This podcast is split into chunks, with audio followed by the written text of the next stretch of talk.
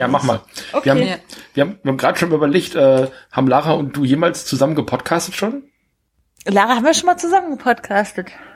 Ich überlege ganz scharf, vielleicht über die Geschichtenkapsel? Ja. Ja. aber dann ja auch nicht irgendwie gemeinsam sprechend oder so, sondern wir waren vielleicht Nö. mal zufällig in der gleichen Geschichtenkapsel mit äh, Aufnahmen drin. Ja. Aber ansonsten nein, eigentlich nicht, nein. Ja.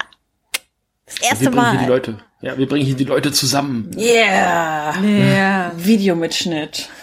Das sch sch noch immer schlagende Herz des, des, der Podcast-Bubble. Ja. Connecting people since 2019.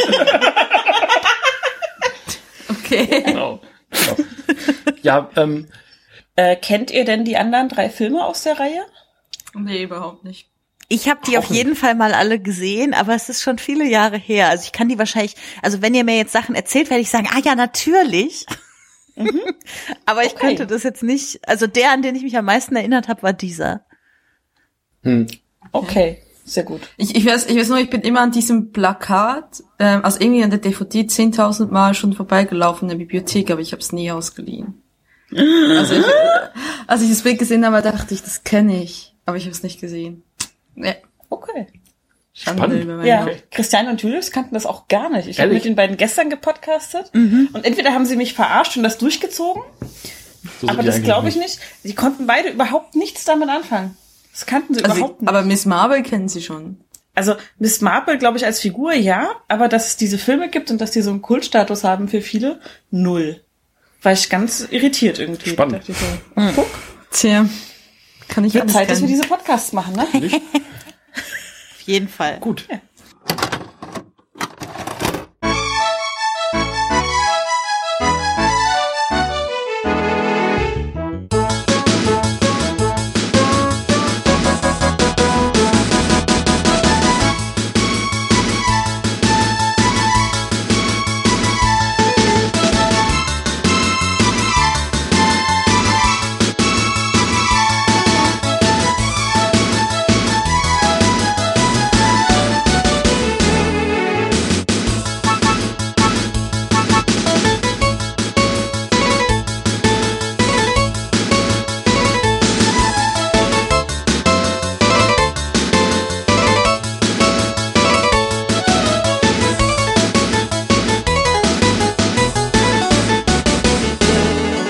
Marple.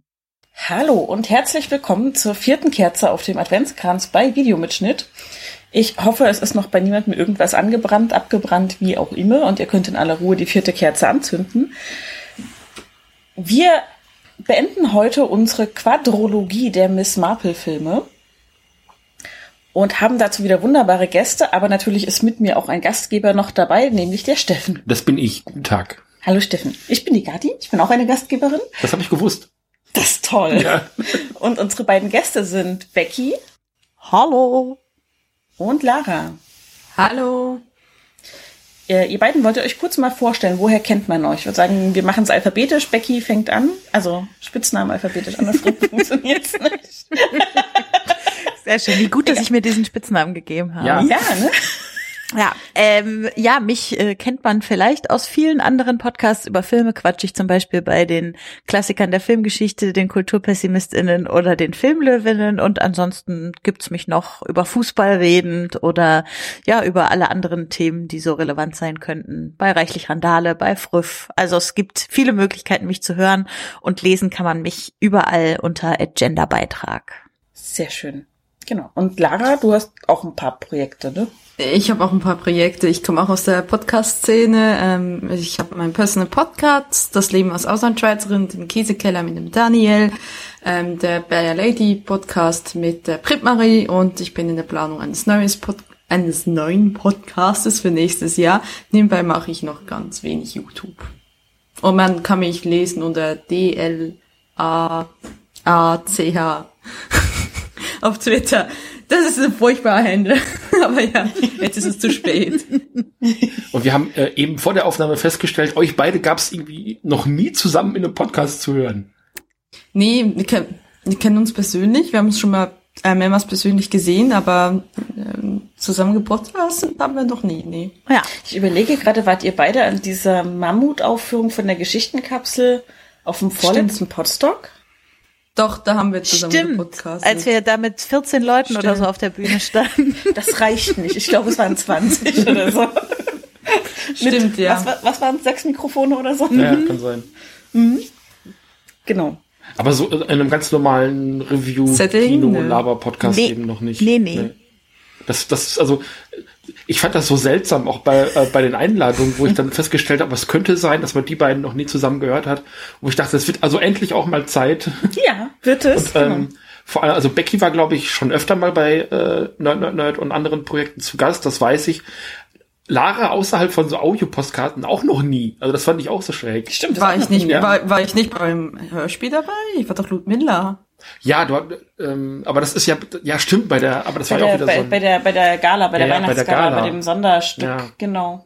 aber so richtig halt auch wieder, ne? Also in einem, in einem Beitrag. normalen richtig. Beitrag mehr oder Ja, ja. weniger. Wobei es ist ja das jetzt auch nicht. Es Ich halt- ist ja jetzt auch die vierte Kerze auf. Ja, aber es ist ja, ist ja ein Filmpodcast. das stimmt, das Also- stimmt. Es ist, es ist immerhin originär unser Medium, Genau. um das es geht.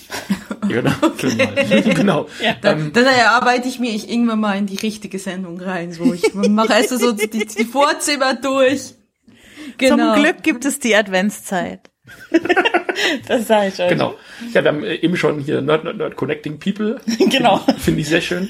Wir haben, wir haben auch äh, festgestellt, wir hatten Christopher noch nie hier, den Vanilla Chief. Genau. Der sitzt Aber hinter ich- mir und äh, summt Ja. vor sich hin. Der, Der kann, der kann ja mal die Miss Marple Melodie einsingen Genau. für uns.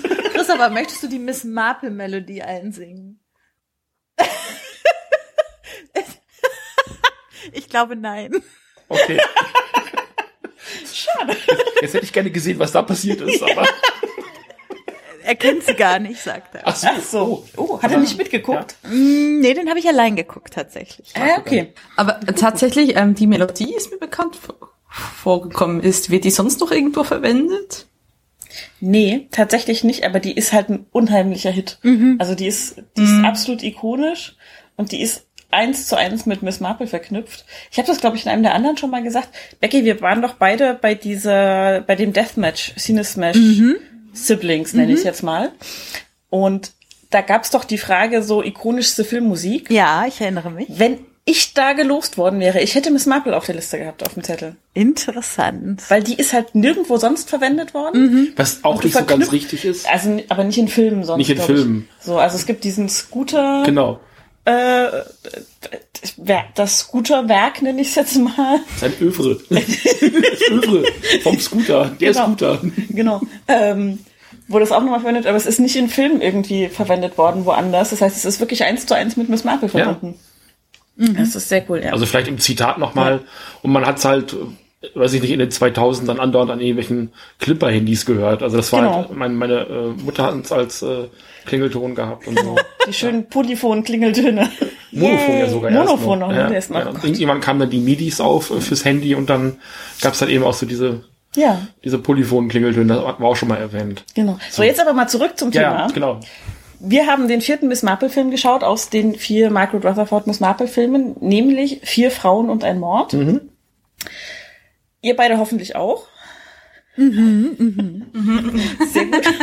Sehr Gute gut. Voraussetzung für diese Sendung. Ja, Ich wollte gerade sagen, also ich habe ja auch schon mal eine Serie besprochen, hinterher herausgefunden, dass ich die falsche Folge gesehen habe. Aber ja. Also die Angst ist real, dass ich irgendwas Falsches gucke und dann da sitze und denke, shit. also es bleibt spannend. Aber das war jetzt, war jetzt kein äh, äh, mit Pomade ausgestatteter Peter Ustinov in dem Film, den du gesehen hast.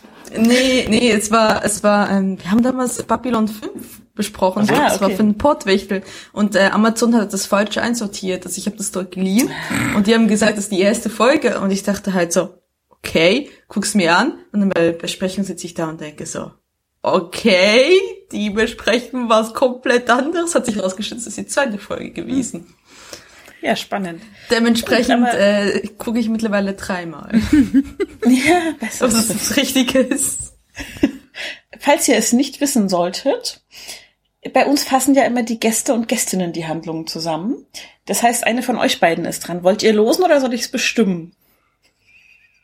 Äh, Oder gibt es Freiwillige? Ich kann, Kann das ich gerne mich machen. Gut, Okay, super. super. Becky, bitteschön. Ja, ähm, der Film beginnt mit einem Mord. Äh, eine Frau wird erhängt und äh, Miss Marple, uns allen bekannt, ist als Schöffin geladen zu oder als Geschworene zu der Verhandlung dieses Mordes.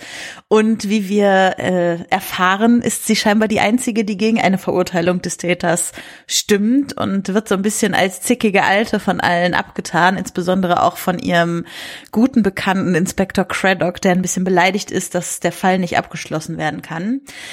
Und äh, natürlich beginnt sie dann weiter zu ermitteln, was so die Hintergründe gewesen sein könnten und stößt dabei über ein ähm, ja ein Schreiben, was wie ein Erpresserschreiben aussieht, auf eine etwas eigentümliche Theater Truppe unter der Führung von Driffled Cosgood, die äh, gerade in der Stadt sind und dort äh, Stücke aufführen und dort schmuggelt sich dann unsere Miss Marple als Darstellerin ein, um rauszufinden, wer von den SchauspielerInnen vielleicht was mit diesem Tod zu tun haben könnten.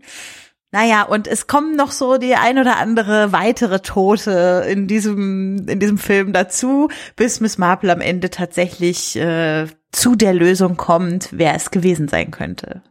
Das äh, ist soweit erstmal sehr schön zusammengefasst. Ich fand's ja, also wir haben jetzt alle vier Filme gesehen. Ich fand den ja nach wie vor am schlechtesten zu merken, wie der Hase läuft, weil ich alles so ein bisschen verwirrend fand, mhm. wer was mit wem zu tun mhm. hatte und warum weil halt auch die Ursachen für die Tode so ein ganzes Stück in der Vergangenheit liegen irgendwie. Mhm. Also tatsächlich finde ich auch, also ich äh, so nach drei Viertel des Films wusste ich wieder ungefähr, was Sache ist, vorher nicht, obwohl ich den in meiner Kindheit und Jugend sicher vier, fünf Mal so an Wochenenden auf der ARD oder so gesehen habe. Ähm, aber grundsätzlich an das ganze Setting mit dieser Theatertruppe und so weiter, das finde ich ist das einprägsamste von allen Miss Marple Filmen überhaupt für mich. Also da konnte ich mich noch sehr gut dran erinnern wie gesagt, es ist mein erster so Miss Marple-Film. Ich habe Miss Marple zwar gelesen als, als Jugendliche, sehr gerne sogar. Kennt ihr diese schwarzen, es waren noch diese schwarzen Bücher, ich weiß nicht mehr ja. welche Verlage, ja, ja, diese alten, alten schwarzen, schmuddeligen Bücher in der Bücherei. Die waren bei uns immer separat gestellt.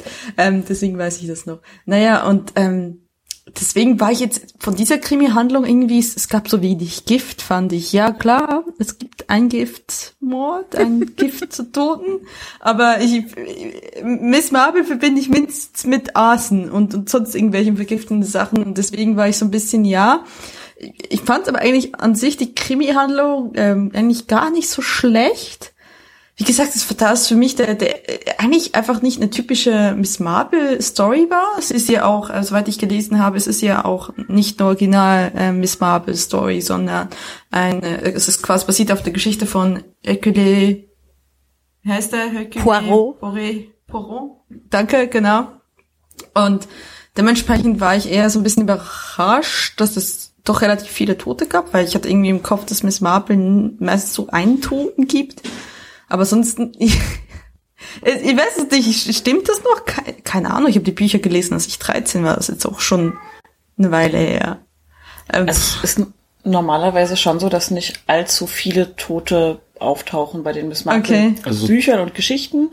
In den Filmen hast du gerne mal noch ein, zwei Folgetote, sage ich mal. Ja, um so Spuren aus dem Weg zu räumen, Zeugen äh, zu entfernen und sowas. Okay. Das wird da schon okay. nochmal. Das ist, glaube ich, schon der Miss Marple-Film mit dem höchsten Bodycount, hätte ich gesagt. Mhm. so spontan. Ich glaube ja. auch. Ja. Und okay. dann und dann ein Mord im Titel. Dabei gibt es doch ja, so viele Morde. Genau. Also, ja. Aber ich, äh, äh, wer sind die vier Frauen? Das würde mich interessieren, was ihr da so für Theorien zu habt. Ich habe das ja auch nicht verstanden. Nee. Also ist, es nicht, ist es nicht äh, eine Besetzungsfehler, habe ich irgendwo gelesen? Aber also die, der Originaltitel ist ja Murder Most Foul. Mhm. mhm. Das heißt, da wird gar nichts gezählt. Mhm. Und wir haben das auch überlegt. Also wir haben den jetzt letzten Donnerstag vor der Aufnahme mit meiner Mama geguckt. Und am Ende des Films haben wir alle genossen und so, saßen da, und, aber warum heißt der vier Frauen und ein Mord? Ja, danke. Ich dachte, ich bin die Einzige, die das nicht rausfindet. ähm, es kommen ja einige Frauen drin vor und mhm. es ist ja auch, äh, wie Kathi gerade schon sagte, eine Sache in der Vergangenheit, die da eben mit mhm zusammenhängt, ähm, dass also ein Kind mehr oder weniger äh, da zurückgeblieben ist von einer Frau. Dann gibt's oder eine Verdächtige ähm, in, der, in, der, in der Handlung, äh, die da auch in der Truppe mit dabei ist. Dann Miss Marple selber, die eine Haushälterin oder nee, eine andere Darstellerin aus der Truppe, besser gesagt. Genau. Ne? Ähm, also man, man, wenn man da ordentlich durchzählt, kommt man da auf vier Frauen, aber ich hätte fast gesagt auch eher auf mehr. Ja, Ja, es, gibt, also- es gibt ja auch noch diese lustige Frau am Anfang, die so einen Narren an Mr. Smithers gefressen hat. Die Schwester, die Schwester von der Verstorbenen, genau. Die, Ich oder Vermieterin oder was auch immer sie Ja. war. Also genau, die ist ja auch noch da. Ich, ich finde schön, dass du ihn Mr. Smithers nennst, aber er heißt Stringer. Ja, ich weiß, aber, Smith aber der heißt, der Schauspieler heißt doch so, oder? Nee, Nee, der, der heißt Stringer Davis. Auch Stringer Davis Ah, ist der. Vorname in dem Fall. Dann ist es reine äh, ähm, Assoziation. Also ich würde das gucken mit Mr. Smithers, definitiv. Das wäre schon auch, Dem würde sich, ja. ja. Also in ich- dem würde sich Miss Marple nicht das, die Butter vom Nein, Brot auf keinen nehmen Fall. Also ähm, ich habe äh, jetzt nochmal nachgeguckt, das, äh, das heißt äh, Vier Frauen und ein Mord, weil sie die quasi für die deutsche ähm, Fassung den deutschen Titel der Romanvorlage gewählt haben, steht hier auf Wikipedia. Aber das ist dann halt nicht mehr korrekt, weil es eigentlich nicht um vier Frauen und einen Mord geht, sondern um mehrere Morde und Direkt involviert sind Miss Marple vier Frauen, kann man schon sagen. Also zuerst die Frau, die als allererstes erhängt wird, wo es dann zu der Gerichtsverhandlung kommt. Dann eine aus der Schauspieltruppe, die auch als Leiche endet. Und dann nochmal diese eine Frau aus der Vergangenheit, die mit der Erhängten zu tun hatte vom Anfang. Und der Mord, hätte ich jetzt gesagt, ist der Mord, der das alles ins Rollen bringt. Aber Hätte ich das auch gesagt, ist halt auch eine sehr schwammige und kaum zugreifende Erklärung. Auf jeden irgendwie. Fall. Ja. Es ist ein bisschen eigentümlich, Ja. so ist es halt. Auch Miss Marple ist ja ein bisschen eigentümlich. Also mich wundert das ein bisschen, dass äh, du, Lara, damit so gar keinen Kontakt hattest. Ich will das jetzt gar nicht in einen Topf werfen, aber du bist ja schon so ein bisschen Jane Austen-Fan, kann man ja sagen. ne? Also mit deinem Podcast-Projekt dann natürlich. Ja, Das ja. Ist, ist ja auch ein bisschen so ein Kostümfilm, oder? So mit den 60er Jahre Klamotten und der Technik und all das. Also da hätte ich, deswegen war ich auch auf dich gekommen, überhaupt dich einzuladen, so dieses Genre des, des Kostümfilms so ein bisschen. Oder Period Piece. Ist es nicht, ist es nicht, ist es nicht ein Kostümfilm, wenn man es zur Zeit, wenn man es dreht, quasi es in der Vergangenheit liegt und das ist, spielt ja eigentlich, als sie es gedreht haben in den 60er Jahren, hat sie ja auch in den 60er Jahren gespielt, also de facto weiß ich, ob das wirklich als Kostümfilm definiert. Ja, ich, ich weiß, wie gesagt, ich, ich bin neben, ich bin neben diese DVD schon sicherlich 10.000 Mal vorbeigelaufen, aber ich habe sie bloß nie in die Hand genommen. Ich habe irgendwann mal eine eine Miss Marvel ähm, Film gesehen, aber das ist eine Neufassung gewesen. Ich weiß nicht, die war mit Benedict Cumberbatch. Glaub mal, warum ich sie geguckt habe. Naja, auf jeden Fall. äh, auf jeden Fall, äh, ja, ich, ich weiß es auch nicht. Es ist bisher an mir vorbeigegangen. Aber ich meine, es hat, jeder hat so sein, sein Ding, was, was ihm fällt. Ich weiß nicht, wie viele von euch kennen, von euch kennen Dr. Chivago? Oh ja. Ja. Ja. Okay, gut, die meisten, gut, schlechtes Beispiel. Die meisten Leute, die ich frage, Dr. Chivago, so, oh, Fragezeichen. Aber vielleicht ist es ja auch ein Ding, du, bist ja in der Schweiz aufgewachsen und die Miss Marple-Filme liefen hier in Deutschland halt vor allem in der Vorweihnachtszeit in der Ah, Regel rauf okay. und runter. Ja. Vielleicht war das im Schweizer Fernsehen einfach anders. Und dann Das hast du kann nicht so diesen gut- Einstieg dahin. Das kann gut, sehr gut sein, ja. Also ich, ich weiß ja auch von äh, den äh, großen deutschen ähm, Filmtraditionen, es gibt ja auch diese Familie Heinz, die immer an, an Weihnachten geguckt wird, irgendwie sowas. Das kannte Heinz ich auch nicht, Becker. bevor- Ja, genau, genau. die, die kannte ich auch nicht, bevor ich hierher gekommen bin, weil es tatsächlich nicht etwas ist, was wir äh, in der Schweiz geguckt haben. Also Habe ich, glaube ich, einmal ganz gesehen und danach nie wieder. Hm, Ich kann mich da auch, also ich, Nee. ich kenne es nur dem Namen nach, Ja. glaube ich tatsächlich. Ja, was habt ihr denn für Weihnachtstraditionen in der Schweiz, bitte? Also, Lö- Löcher in Käsebohren. Also, als ich äh, überlege gerade, haben wir irgendwelche speziellen Filme? Also wir gucken alle Aber es wie gibt doch dumm eine und dämlich schweizerische Sissi Version an. von Dinner for One. Aber das ist ja auch Silvester. ja, das ist Silvester. Ja, ne? Silvester, ja. Und Okay. äh, ich glaube, die ist gar nicht so bekannt. Aber ähm, tatsächlich, ich, ich überlege gerade, aber ich, mir kommt per se nix in den Sinn. Es gibt's vielleicht schon, aber so ad hoc wüsste ich's nicht. Ja, also wir gucken, wir, wir gucken Loriot und ähm, ne, mehr Lametta, aber Was noch? Äh, und natürlich Sissi, ja. Aber ansonsten, ja. Und drei Haselnüsse für, nein, ja, drei Haselnüsse für Aschenbrödel, sowas. Ja, das Gut, ist ja, der ist ja auch das, klasse. Das kennen wir auch sehr ja, gut. Genau. Ja. Ja, wo- wollen wir uns mal so ein bisschen auch um äh, den Film kümmern und das drumherum ist natürlich auch sehr interessant, klar. Wir hatten gerade eben schon so diese Konstruktion ähm, erwähnt, dass das halt so ein bisschen hintenrum gemacht ist. Ähm, wie hat euch denn der Aufbau gefallen? Also ist ja nicht so ganz, es baut ja nicht so aufeinander auf, sondern da kommen ja sehr viele kleine Hinweise nach und nach so raus. Also ich habe die Zeit gestoppt, bis, bis Miss Marple bei der Theatertruppe ankommt. 24 Minuten. Das heißt, wir haben quasi 24 Minuten von anderthalb Stunden Film, die eigentlich Exposition sind in meinen Augen. Was ich für eine ganz schön lange Exposition insgesamt halte, weil so richtig spannend wird's doch ehrlich gesagt erst, wenn sie da, wenn sie da ankommt und äh, quasi Schauspielerin im Schauspiel ist und äh, so ihr übliches die Mörder so ein bisschen locken, indem sie so tut, als wüsste sie schon alles und so dieses Spiel rauslässt und das ganze so Vorgeplänkel. Äh, also man denkt ja am Anfang irgendwie, jetzt kommt hier so ein Geschworenenfilm, wo man hinterher ins Geschworenenzimmer schaltet und dann dreht es sich eine Stunde darum, wie sie mit den anderen Geschworenen diskutiert oder so. Aber das wird ja später überhaupt nicht relevant. Also das fand ich schon mal sehr auffällig auf jeden Fall. Nee, Es ist nicht äh, 12 Angry Men, das auf keinen Ja, Fall. ja, genau. Aber am Anfang könnte man schon vermuten, dass es Eleven Angry Men and Miss Marple oder so ist. Genau. Ja, genau. Und Aber- es ist aber so, also es ist einer meiner Lieblingswitze in diesem Film, wo dann Craddock zu ihr meint, als die Gerichtsverhandlung vertagt und aufgelöst wird, so, da war ja offenbar jemand sehr stur mit einem Brett vorm Kopf und sie dann sagt, ja, ne, mehr als einer. Elf, um genau zu sein. Ja, und genau. so, hm, ein Geisterfahrer, hunderte. Es ist so, also diese ersten, was ist das, zehn Minuten, Viertelstunde, das fängt ja eben auch damit an, dass dieser Bobby da auf dem äh, Fahrrad äh, durch die Gegend radelt und dann diesen Mord beobachtet und sich dann freut, ach, mein erster Mord und ho, ho, ho, und auch ganz begeistert ist bei dieser Gerichtsverhandlung, weil es sieht ja auch so eindeutig stichfest eben auch aus, auch diese Verhandlung. Und wenn man vorher, glaube ich, noch nie einen Miss Marple-Film gesehen hat, erfährt man in diesen zehn Minuten sehr genau, wer sie ist und wie sie drauf ist. So, dass sie sich das eben nicht gefallen lässt. Ähm, also das alles so für bare Münze zu nehmen, Face Value zu nehmen, wie es im Moment dann eben auch scheinen mag. Ähm, und da tatsächlich noch was vermutet, dass da was sein kann. Und auch so diese Beziehung Craddock und sie, das wird in dem Moment einfach auch deutlich. Also, dass die beiden in irgendeiner Art und Weise schon mal miteinander zusammengearbeitet haben, dass, äh, dass also dass da noch mehr passiert sein könnte, noch mehr passieren wird zwischen den beiden und halt auch so dieser übereifrige äh, Streifenpolizist, der sich halt freut, so, auch mein erster Mordverlauf, hoffentlich werde ich befördert und dies und das und dass ihm das alles so vor den Füßen zerbricht, das ist einfach eine schöne Szene, ich mag das halt. Ja. Also wie sie den, den Typen dann in dem Fall auch einfach, also den, den kompletten, der kompletten anderen Geschworenenschaft da so ein bisschen äh, so, so ein bisschen vor die Füße kotzt, hätte ich fast gesagt, Ja. und den das eben nicht so leicht macht. Ne?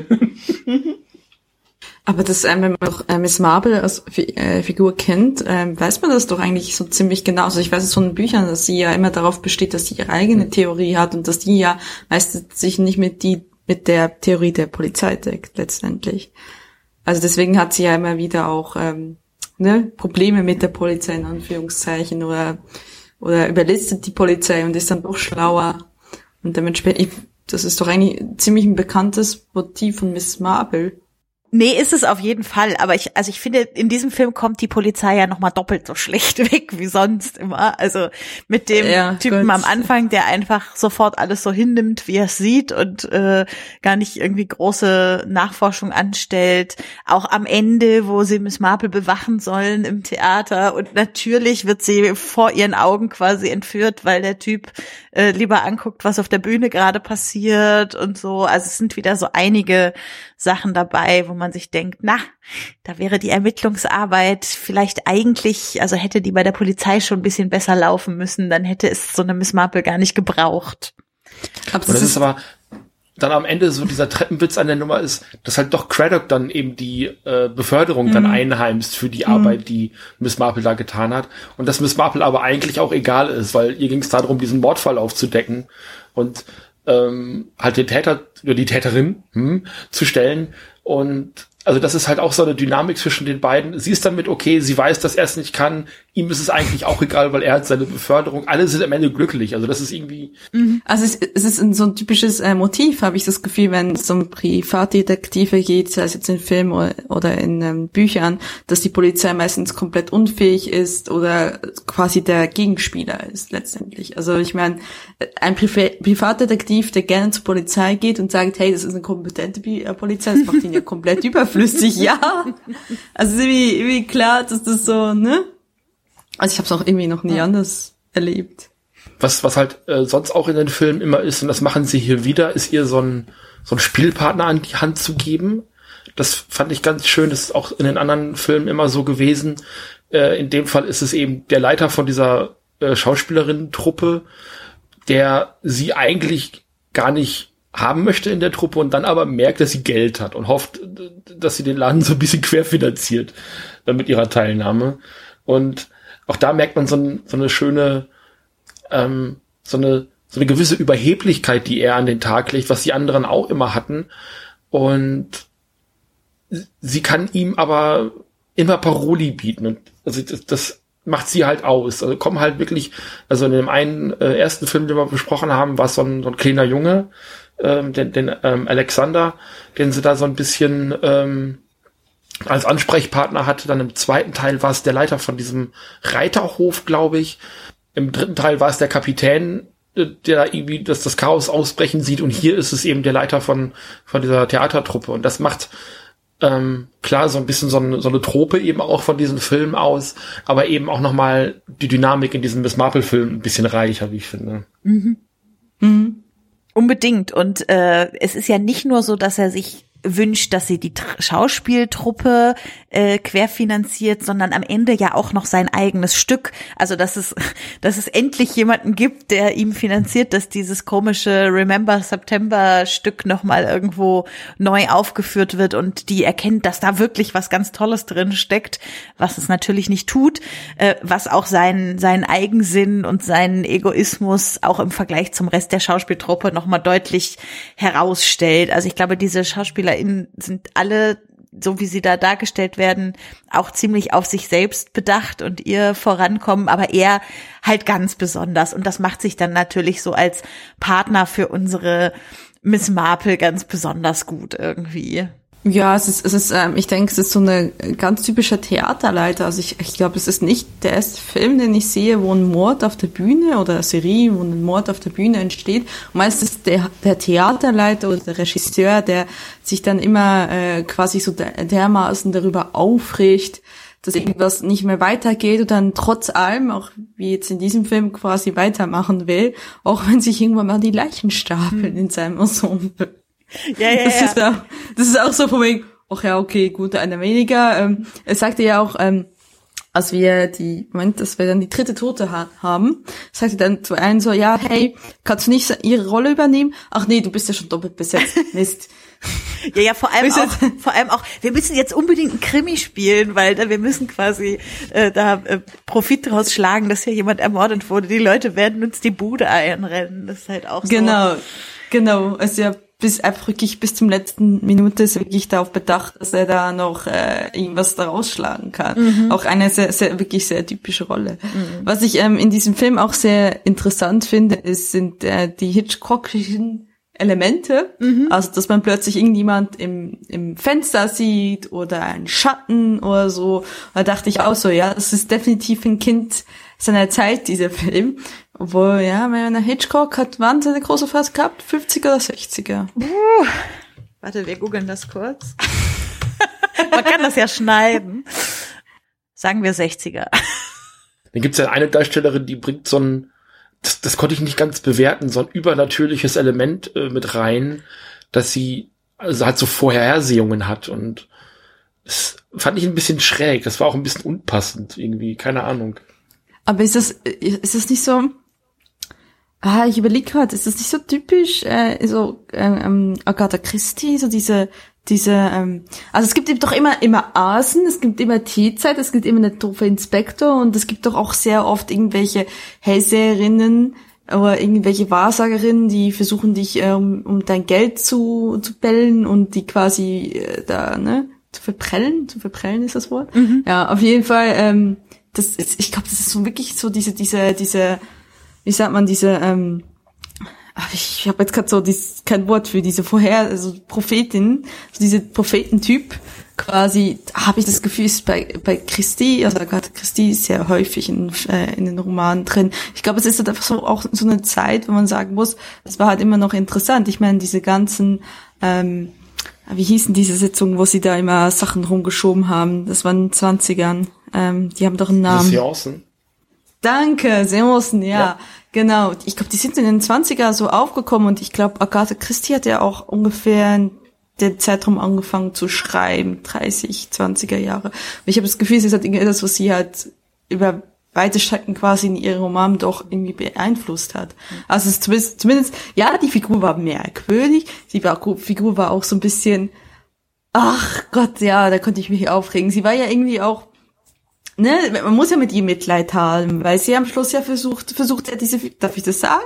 Spoilern wir den Film? Natürlich, Apropos? oder? Ja, ja, klar. Äh, weil sie ja versucht dann in, in, ihrer Wut darüber, dass sie denkt, dass Miss Marple der Tita ist und und und den armen äh, zweiten ermorden, wie hieß er, Christoph, Christopher? Mhm. Oh, George, ja, sorry, der andere, andere typische Name. Nichts gegen Christopher. Ähm, weil, weil sie halt denkt so, ja, Miss Marple hat George umgebracht, und dann steht, steht sie so da, so, oh, ja, ich will dich jetzt umbringen und irgendwie sie dann einfach nur so so ein Klischee, das einfach so verbufft. Also ich weiß nicht, es ist so ihr, ihr ganze, die ganze Rolle wird die ganze Zeit so aufgebaut, so wie, ja, ich schlafwandle hier rum, ah, ich habe irgendwelche komische, komischen Attacken, wo ich einfach in Trance irgendwo hinstarre und dann irgendwelche komische Worte von mir gebe, wie, ich hatte einen Traum und so weiter und so fort. Und um dann für diese eine Szene am Ende, wo sie eigentlich ja quasi äh, weiß nicht, zehn Sekunden mit dem Messer da rumfuchtelt und dann, ich kann es nicht tun. Also ich, es ist so, das hat mich wieder ein bisschen aufgeregt. Ich weiß, das ist halt so typisch diese schwächliche Frau in den 60er Jahre Film, so dieses so, ne, dieses arme, leidliche äh, Fräulein, das, das sich halt ihr Herz verloren hat und so. Ich fand die ganze Figur so ein bisschen unnütz, aber halt der Zeit geschuldet vermutlich. Wobei ich halt finde, dass äh, der Film, also der Film ordnet es ja nicht so ein, dass es eine Spinnerei ist, sondern alles, was sie vorhersieht, stimmt und tritt so ein ja. und es ist schon ja. was, was sozusagen ernst genommen wird. Vielleicht nimmt sogar Miss Marple das irgendwie ernst, würde ich sagen, wenn sie mit ihr redet. Und sie ist natürlich deshalb noch wichtig, weil sie Eva heißt und damit einen Namen hat, der dem Namen Stimmt, Evelyn, ja. also dem Namen des Kindes, was zurückblieb, äh, sehr ähnlich ist und damit alle nochmal auf eine falsche Spur lenken kann, so kurz vor Schluss in dem Film. Also ja, ich, ich sehe alles, was du sagst, auch dieses große Augen, ängstlich und so weiter. Mhm. Aber ich finde trotzdem schön, dass der Film quasi jetzt nicht sagt, ah, sie ist eine Spinnerin. Ihre, ihre Kollegen sagen das vielleicht, aber sie, mhm. der, der Film ordnet es nicht so ein. Ja, das ist, ist korrekt. Ja, stimmt. Das ist mhm. mir kurz entfallen. Aber ja, das ist ja auch nochmal, ähm, ähm, ja, ein Punkt. Ähm, ja, es ist halt so, es ist halt so eine offensichtlich ähm, gelegte äh, Lunte. Also es ist so eine Fährte, mhm. so von wegen, oh, hier haben wir noch ein loses Ende, was als Ende quasi als Lösung dastehen könnte. Aber ähm, ja, ich, äh, es wird vielleicht ein bisschen zu offensichtlich, aber wiederum, ich finde das halt so typisch Miss Marple. Also ich finde halt die Mörder bei ihr sind meistens doch ähm, ein sehr kleiner Kreis an Personen, die in Frage kommen und meistens aus diesem Kreis dieser kleinen Personen ist es auch, auch mhm. jemand. Also es gibt nicht einen Fall, ja, es gibt nicht einen Fall, wo dann plötzlich jemand der Mörder ist, den du überhaupt nicht erwartet hast, sondern es ist irgendwie der Gärtner Butler oder der, der, der, der, der böse Ehemann oder sonst was oder die äh, eifersüchtige Ehefrau oder sonst was, aber ist meistens irgendwie doch sehr, sehr absehbar und ja. sehr ein kleiner Kreis. Ja. Ja. Ich finde, wenn wir aber schon bei Frauenrollen sozusagen sind, könnte man durchaus nochmal über Frauenrollen und Geschlechterrollen im Allgemeinen in diesem Film sprechen. Also ich meine, das ist ja bei äh, Miss Marple, glaube ich, grundsätzlich schon auch ein Thema, dadurch, dass sie eine Frau ist, noch dazu eine alte, noch dazu eine unverheiratete, die irgendwie da in so ein Männermetier als Detektivin gerade in der Zeit, in der das Ganze spielt, eindringt. Aber ich finde, mhm. in diesem Film ist es vielleicht noch mal ein Stück mehr auf die Spitze getrieben als in den anderen Miss Marple-Filmen. Also ich denke da zum Beispiel an diese Szene, als sie das erste Mal vorspricht bei der Theatertruppe bei Herrn äh, Cosgood und diese Ballade aufsagt und er sagt so, aber warum machen Sie denn diese Ballade so als die Königin Mutter? Die könnten Sie wie einen Engel spielen, so. Aber warum dieses Kriminalding, so, das passt doch gar nicht zu Ihnen. Also da einfach auch nochmal das ganz explizit im Film aufwerfen, dieses äh, mit den Geschlechtern auch äh, mit äh, mit dem Inspektor Craddock gibt's die eine Szene, wo er sagt, bloß ein Weibergehirn konnte auf sowas kommen und wo sie dann antwortet, ach, das mag sie irritieren, dass das weibliche Gehirn dem männlichen in vielen Punkten überlegen ist. Äh, also sei mal dahingestellt, ob das irgendwie so ist. Aber ähm, auf jeden Fall wird es ganz explizit in dem Film mehrfach irgendwie thematisiert. Und ich habe mich gefragt, ob es damit zusammenhängt, dass wir am Ende eben dieses Kind haben, was Evelyn heißt, was einen Namen hat, der uns jetzt eher auf die Spur einer weiblichen Person lenken mhm. würde, was dann ein Mann ist. Also um dieses Geschlechterthema überhaupt schon mal aufzuwerfen im Film. Ja, durchaus. Also ich habe das Gefühl, dass Miss Marple gerade im Gegensatz zu den anderen Frauenfiguren, also wir haben ja zwei Schauspielerinnen, einmal diese äh, diese Eva, einmal diese Sheila, die ja wirklich einfach so nur so Rand mhm. Randnotizen sind. Gut, ich meine, ja, Eva hat noch ein bisschen eine größere Rolle, aber zum Beispiel Sheila ist ja einfach nur so ein Beiwerk. Aber ich denke, Miss Marvel ist ja gerade so eine Figur, die ist halt so, ne, sie ist gewitzt, sie ist alt und dadurch, dass sie halt alt und gewitzt ist, wird ihr noch so ein bisschen mehr ähm, Glaubwürdigkeit geschenkt und plötzlich hat sie so die Chance, so ein bisschen in dieses, äh, in diese Männerdomäne reinzukommen, wo eigentlich sonst Frauen noch so ein bisschen mehr belächelt werden, weil, naja, es ist ja nur eine Frau und so weiter und so fort. Mhm. Und ähm, das, das macht es interessant, weil sie ja auch mit immer so ein bisschen dieses, dieses Ding spielt, von wegen, sie will ja eigentlich auch, dass die Leute sie äh, nicht zu, also dass sie, sie will halt, sie kann halt das wirklich nutznießen, dass sie halt eine Frau ist und die Leute denken so, ja, hm, das hat eine Frau, die ist eine alte Frau, der traue ich sowieso nicht viel zu und dann kann sie es aber dann quasi trotzdem machen, weil halt niemand ihr das zutraut und, und das ist halt so ein bisschen, es ist eine interessante Figur und steht vielleicht auch so ein bisschen für die Zeit, wo es so ein bisschen gewechselt hat, ähm, mhm. ähm, dass das, wo Frauen ernster genommen worden sind, wo sie nicht mehr nur die Vorzimmersekretärin waren, mhm. weil ich, ich meine, gut, ähm, ich weiß nicht, wann das Originalbuch rausgekommen ist, ich nehme an den 50er, weil der Film wurde anfangs der 60er Jahre 52 gedreht. ist der Roman erschienen. Ah, okay, ja, weil die, äh, ich meine, die, ähm, Moment, okay, jetzt hoffentlich sage ich kein Bullshit, äh, zweite feministische Welle war anfangs der 60er. War doch die zweite, ne? Okay, wenn Becky das nicht auswendig hat, habe ich es nicht komplett blamiert. Die Jahreszahlen sind mir da vollkommen, also nichts, womit ich argumentieren würde. Von daher sei es eine feministische Welle damals. Keine Ahnung. Okay, hier steht zweite Welle der Frauenbewegung ab Mitte, Mitte 20. Jahrhundert. Mhm. 50er, 60er lese ich hier auch. Ja, genau, also war ich jetzt nicht so falsch. Genau, und die dritte ist ab Ende des 20. Jahrhunderts, also quasi der, wo wir jetzt mhm. drin sind. Ja, weil die erste müsste ja die Suffragetten sein, ne? Ja. Also wir befinden uns quasi im Zeitalter der zweiten Welle des Feminismus und du meinst, dass es was damit zu tun hat? Ja, vielleicht war das so ein bisschen war das so ein Versuch, so, so, so aufzuzeigen, vielleicht ist das vollkommen Überinterpretation, weil Agatha Christie war ja, soweit ich mich da ein bisschen kurz reingelesen habe, doch eher konservativ. Mhm. Und äh, also politisch konservativ ausgelegt. Und ähm, aber sie war auch, glaube relativ selbstständig. Sie hat ja auch lange gearbeitet. War sie nicht, war sie nicht Apothekerin oder so sogar? Also sie hat, ich habe keine Ahnung medizinische, also sie wusste auf jeden Fall sehr gut Bescheid über Gifte, deswegen ist es ja auch ein sehr zentrales Thema in ihren ähm, Roman.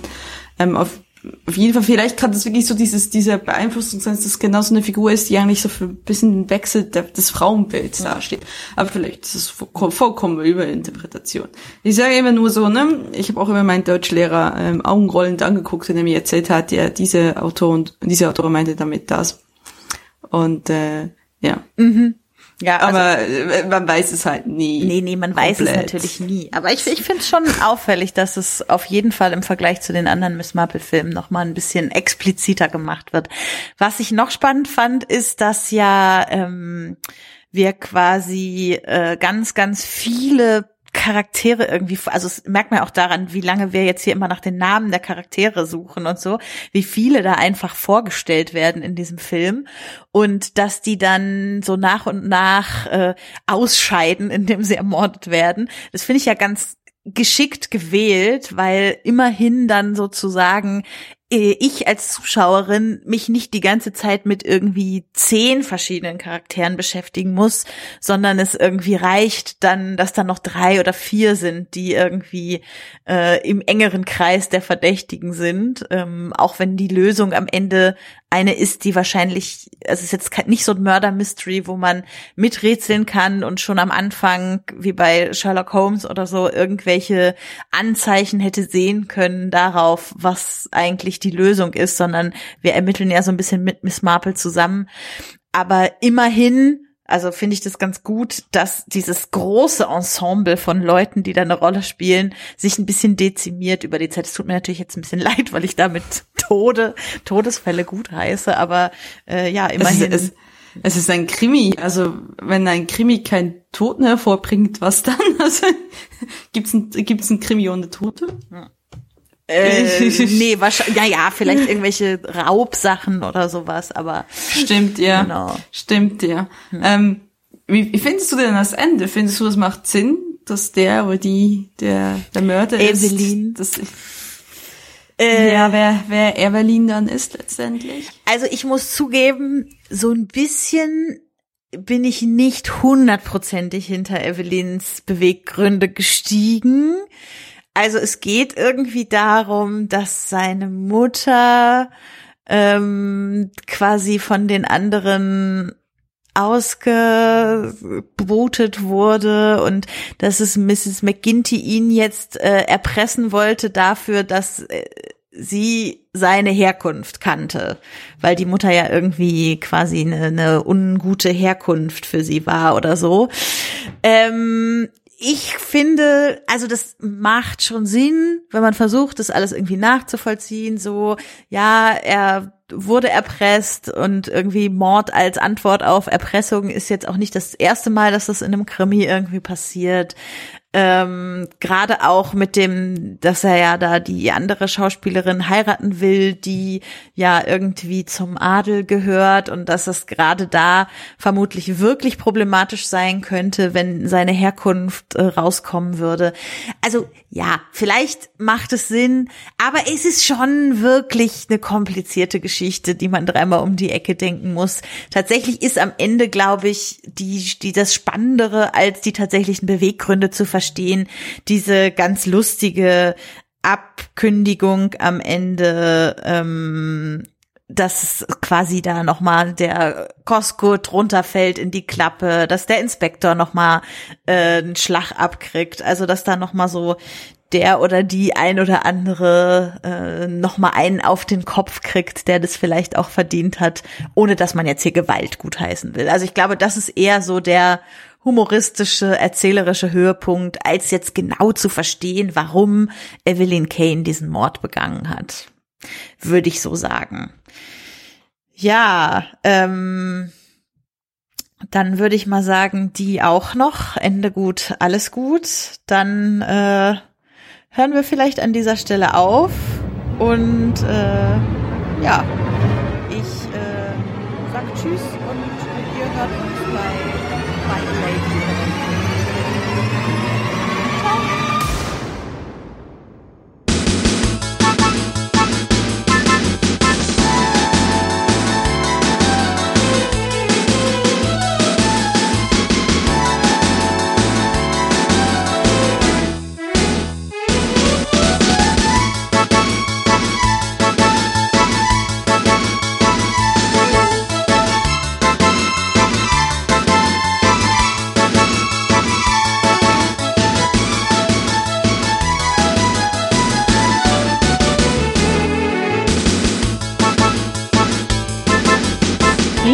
Eine Produktion des Nerd Nerd Nerd Podcast Networks. Bei Fragen, Kommentaren sowie Themen und Verbesserungsvorschlägen kontaktiert uns gerne. Auf Twitter findet ihr uns unter nnn-podcast. Unsere E-Mail-Adresse lautet nerdnerdnerd.podcast.gmail.com. Ebenso freuen wir uns über eine ehrliche Bewertung bei iTunes und ein Herzchen bei FIT. Erzählt auch euren Freunden und Familien von uns. Vielen Dank.